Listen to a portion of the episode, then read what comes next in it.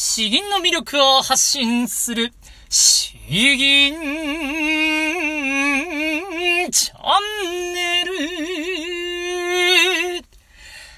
はようございます。こんばんは。詩吟チャンネルのヘイヘイです。このチャンネルは詩吟歴20年以上の私ヘイヘイにある詩吟というとてもマイナーな日本の伝統芸能の魅力や吟じ方についてわかりやすくざっくばらにお話ししていくチャンネルです。えー、皆さんいかがお過ごしでしょうか、えー、今日も関東の方はだいぶあの天気が気持ちよくてですね、いやー本当にこういう日がずっと続くといいなと思います。そう、今日はだいぶあの、娘がですね、えー、3ヶ月、もう少しで4ヶ月になるんですかね。うん。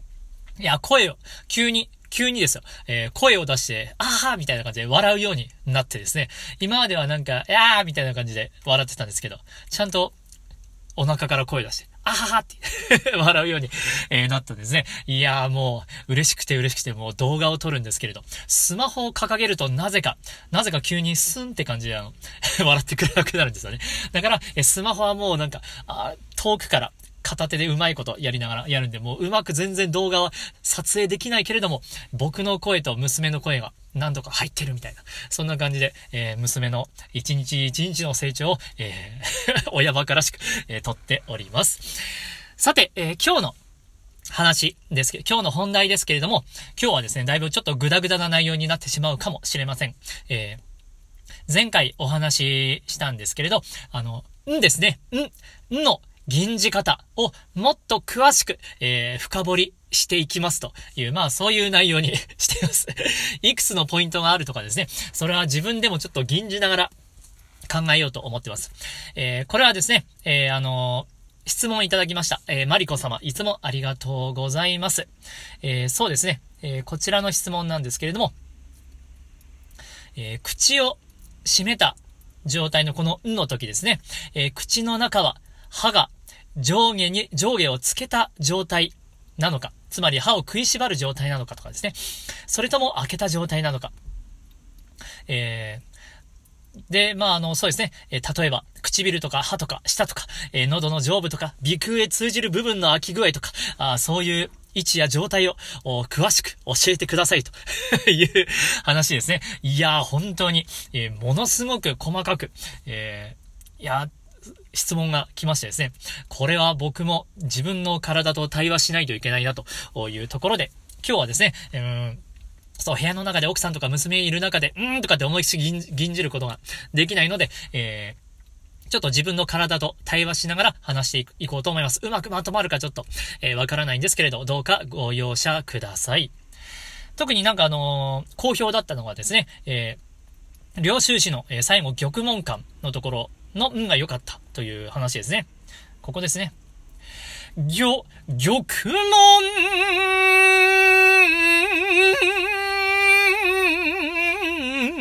こん、ん、そうですね。この、うんですね。んの出し方。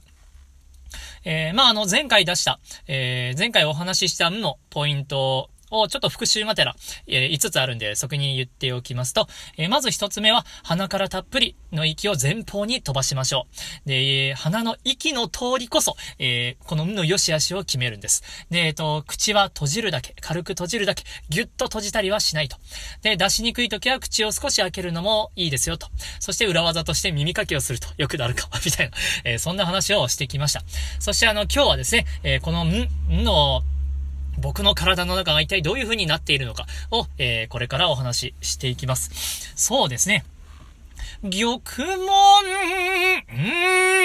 うん、うん、えー、まずですね、えー、唇は軽く閉じていますね。えー、唇は軽く、うんじゃないですね。え本当にただ閉じるだけにしています。で、うーん、んで、下の位置ですね。下の、あ、えその次は歯の位置ですね。うーん、歯はえー、開けた状態ですね。なので、唇は閉じて、歯は開いている状態ですね。うーん、うーんって、うん、やっぱり歯を閉じると、えー、結構、その、えー、人を殴るときとか、別に僕殴らないんですけど、歯食いしばれとか言うじゃないですか。えー、その力を込めるときにやっぱり、歯を、噛み締めると思うんですね。奥歯とかを噛む力がパンチの強さを決めるとかって漫画で僕も読んだことあるんですけど なので、下手に歯を食いしばると、やっぱりあの、力みになってしまうんで、歌う意味では、声を出す意味では良くないのかなと思います。なので、うーん、うーん、うん、そうですね。えー、歯は開いた状態。とはいえ、あえて開けようという意識ではなくて、自然体で開いている状態になります。そして、えー、下の位置ですね。うーん、うん、曲も、ん、うん、そうですね。歯は、えー、下は、うん、上、上顎の方にえー、結構、ぺったりくっつけている形ですね。うーん、ー、うん。上顎をぴったりくっつけて、えー、その、声が、声が、口から、口から息が漏れないようにしていますね。口から息が漏れないように、すべて息が全部鼻の方に綺麗に行くように、えー、下は上顎の方にペタッとくっつけている状態ですね。ん、うん、何度もすいませんね。玉門、ん、ん。で、えっと、口の形ですけれども、口の形は、特に、えー、そんな、うん、そんなに縦に開けるとかっていう形もしていませんし、えー、うん、そうですね。本当に自然と口を閉じた状態。うん、うん、そうですね。えー、それ以上、変に狭めることもなく、縦に開けることもなく、えー、自然な状態の口の形で、下だけを、えー、上顎にペットくっつけてるという状態ですね。うん。あとは、そうですね。えー、うん。喉の上部から。うーん、うーん、うーん、えっ、と、あとはやはりですね、えー、僕は本当に意識しているのは、えー、音を出そうというよりも、え、まずはですね、気持ちよく、え、すっきりと、え、この空気が、空気が体の中から鼻へ、え抜けで、抜け出すように、えー、なんかあのー、意識してます。別に意識したからってどうなるかっていうのはちょっとわからないんですけれど、スカーンと、お何の障害もなく抜けるように、あわよくば、耳、耳の穴からもちょっと漏れ出るぐらいの、えー、イメージを持ってですね、えー、スカーッと、スワーっと ふわーっと、息が抜けるようなイメージで、えー、まず息を出すことを意識してます。で、その息に、えー、音を乗せているという感じですね。うーん、うーん。で、乗せていると、だんだんと、えー、まあ、あのー、だんだん響きを感じるようになってきますね。玉の、うーん、うーん、うん、そうですね。鼻、鼻からおでこの間あたり、そのあたりがちょっとあの響くようにな、なってきますので、えー、その響きを、次は、最初は息の通りを意識して声を出したら、その、えー、響きを感じるようになるので、次はその響きの方に、えー、集中していく、焦点を当てていくっていう流れになりますね。まあ、本当にタイムラグとしては一瞬にパッと切り替わるような感じなんですけれども、まずはやっぱり息がですね、息、息がスーッと、スカーッと出せる。ここで息の流れがあの、弱かったり、えー、詰まっていたりすると、うん、通りの悪い、えー、伸びの小さい音になってしまうので、えー、うん、息が最初。で、その次に響きですね。で、その響きを感じたならば、うーん、うーん、うん、うん、そうですね。響きを感じたならば、えっ、ー、と、そう。普段のあの、あいうえおとかの発声はですね、血を這うようにというように僕も言ってるんですけれども、んに関してはですね、えー、特にこれ大ゆりの場合は、ちょっと斜め上にですね、えー、もう、ぐわーんと勢いよく上がっていくような、あそういうイメージで出していますね。うん。そう、普段血を這うようにと言ってて申し訳ないです。んに、んに関してはちょっと今違いますね。えー、この斜め上に、えー、わーんと勢いよく登っていくようなイメージで、えー、やってますね。で、これらをすべて、え合わせていくと、玉門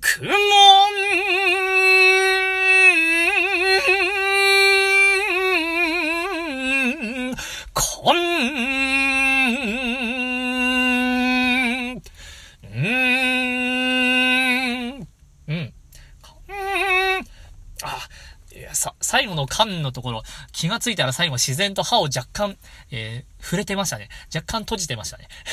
音程によって、もしかしたら、えー、歯がちょっと閉じたりするのかなうん。うん、というところですね。いやー、ちょっと自分の体と会話してみたところ、うん、こういう感じです。えー、マリコさんいかがでしたでしょうかえー、少な、多少なりとも参考になりましたならば幸いです。さて、えー、今日後半の方、吟じていきたいと思います。今日吟じるのはですね、えー、吉村虎太郎作、船由良港、船由良港に至るですかね。船由良港に至る。うん、そうですね。船由良港に至る。えー、詩文をまず読んでいきます。神戸を巡らせば、僧帽たり、何話の城、放送、また聞く、都県の声。単身一辺、人、知るや、知るや否や、家境を夢見ず、提供を夢む。えー、振り返れば、見返れば、大阪城はぼーっと霞んでいて、えー、船の窓近くに聞こえるほど、聞こえるホトトギスの声に、思いは沈むばかりである。自分は今、テートのみ気になり、夢にも家境のことは見ず、テートのことのみを見るのであるが、この一辺の真心は人は知ってくれるだろうか。えー、もうこれだけにかけてきたという感じですね。あれ、吉村虎太郎さん。えー、そう、小説とかでもよく読んで出てきた気がするんですが、今日はダメです。えー、あまり大したことが言えません。ただ、これをちょっと選んだのはですね、その、菊が好きなんですよ。神戸を巡らせば、僧帽たり、何話の城、放送、また聞く都県の声。この神戸を巡らせば、えー、ですね、この言葉がちょっと、えー、なんか、えー、ふとした時にですね、吟じたくなるんですよ。うん。ただそう、後半ですね、単身一辺人知るや否や、家境を夢見ず提供を夢む。えー、そう。家のことは、ふるさとのことは思わず、えー、もう自分は、この、えー、国のこと、テイトのことをひたすら思うのである。えー、ちょっと今この考え方には賛同できない状態で もう家族のことこそ大事なんですけれども、えー、まあそうですね、今はちょっとなりきって 吟じていきたいと思います。船由楽法に至る吉村虎太郎。神戸を巡らせば、ぼたり、何は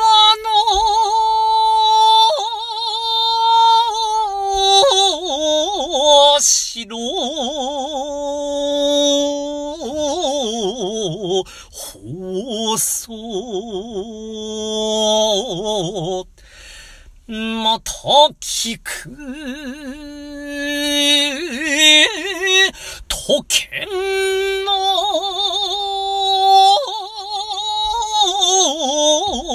声、単身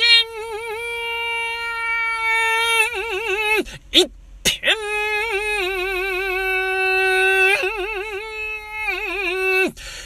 人知るや。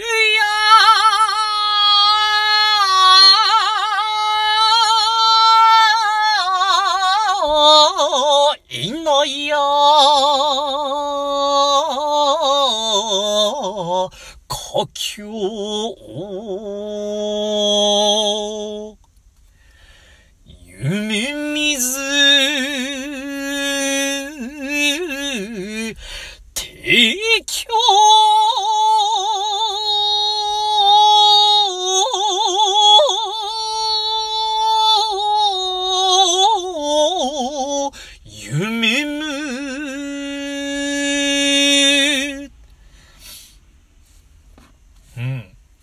ですね。えー、これあの、天狗の方に、んがめっちゃ来ましたね。やべえと思いながら、いろいろ考えながらちょっと吟じちゃいましたけど。神戸を巡らせば、ちょっともうちょいここ伸ばしてもよかったですね。そうたり、うん、ちょっとここは、うん、ちょっと微妙だったかもしれないですね。えー、今回は、あまり、えー、どういう風に吟じようか、えー、深く考えずにですね、えー、だいぶあの、場当たり的に吟じてみました。ただ、場当たり的と言ってもですね、吟じながら、この瞬間に、えー、どう吟じようかっていうのをです、瞬間瞬間で、えー、考えながら、吟じてるんですよ。こういう時は。えー、そう、毎回、事前に全て綺麗に設計してっていうわけじゃないんですけれども、えー、これを吟じた感じはですね、うん。神戸を巡らせば僧帽足りんなにわの城。えー、このあたりはですね、な、なんというかな、なんというかな、いや、キックが一番どういう気持ちか難しいんですよね。で、ホトトギスの声、えー、ショークで出てくるんですけれど、えー、普通ならですね、方法結局と、ホトトギスの声なんで、なんかあの、和やかな感じになりかねないんですけれど、いや、この場合は、何と言いますか、結構あのー、悲壮感溢れる、えー、寂しい、悲しい、えー、切ない、うん、なんかそういうような気持ちでうん、なんか自然と吟じてきましたね。で、単身一変、人知るや否や、えー、ここはもう自分の決心の硬さをですね、えー、力強く、えー、吟じるというところですね。えー、家境夢見ず、提供夢む。ここもですね、本当にどう吟じるか、えー、なんか難しかったですね。家のことは一切、もう今見ていないけれどもって、えー、この通訳では言ってるんですけれども、多分、いや、そんなことないんですよね。そんなことないんですよ。そんなことがあったらわざわざここに書かないんですよ。だからですね、えー、最後は、えー、自分に言い聞かせてるんじゃないかなと、うん、思いました。なので、えー、そう。いや、なんか堂々と吟じるというのはやっぱり違いますし、うん。やっぱちょっとあの、悲しい、それでも決心してるんだっていう、うん、この何とも言えない感情がですね、この提供を夢むにのこの大百合の方に、えー、入ってくるんじゃないかなと感じました。これはあれですね。いや、本当にダメですね。この吉村虎太郎さんの、ちゃんと背景をしっかりと勉強しないと えー、ダメだなと思いました、うん。そうですね。ということで今日はちょっとあの、いつもよりグダグダ気味になってしまいましたけれども、えー、こんな感じになります。最後まで聞いてくださってありがとうございました。詩吟の魅力を発信する詩吟チャンネル、えー、どうもありがとうございました。バイバイ